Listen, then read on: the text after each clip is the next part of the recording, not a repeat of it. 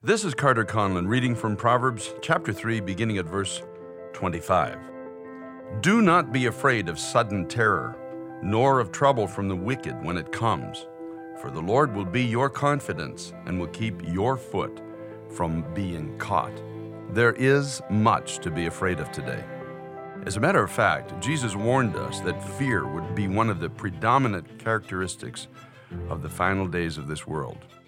Now, in spite of this, though, he promises to be the source of our confidence and strength in such times. Let your thoughts today be about his victory and his promises to keep you in fearful moments. Because of him, you will stand no matter who around you falls.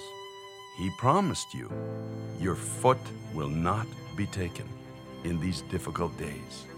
This is Carter Conlon. It's time to pray.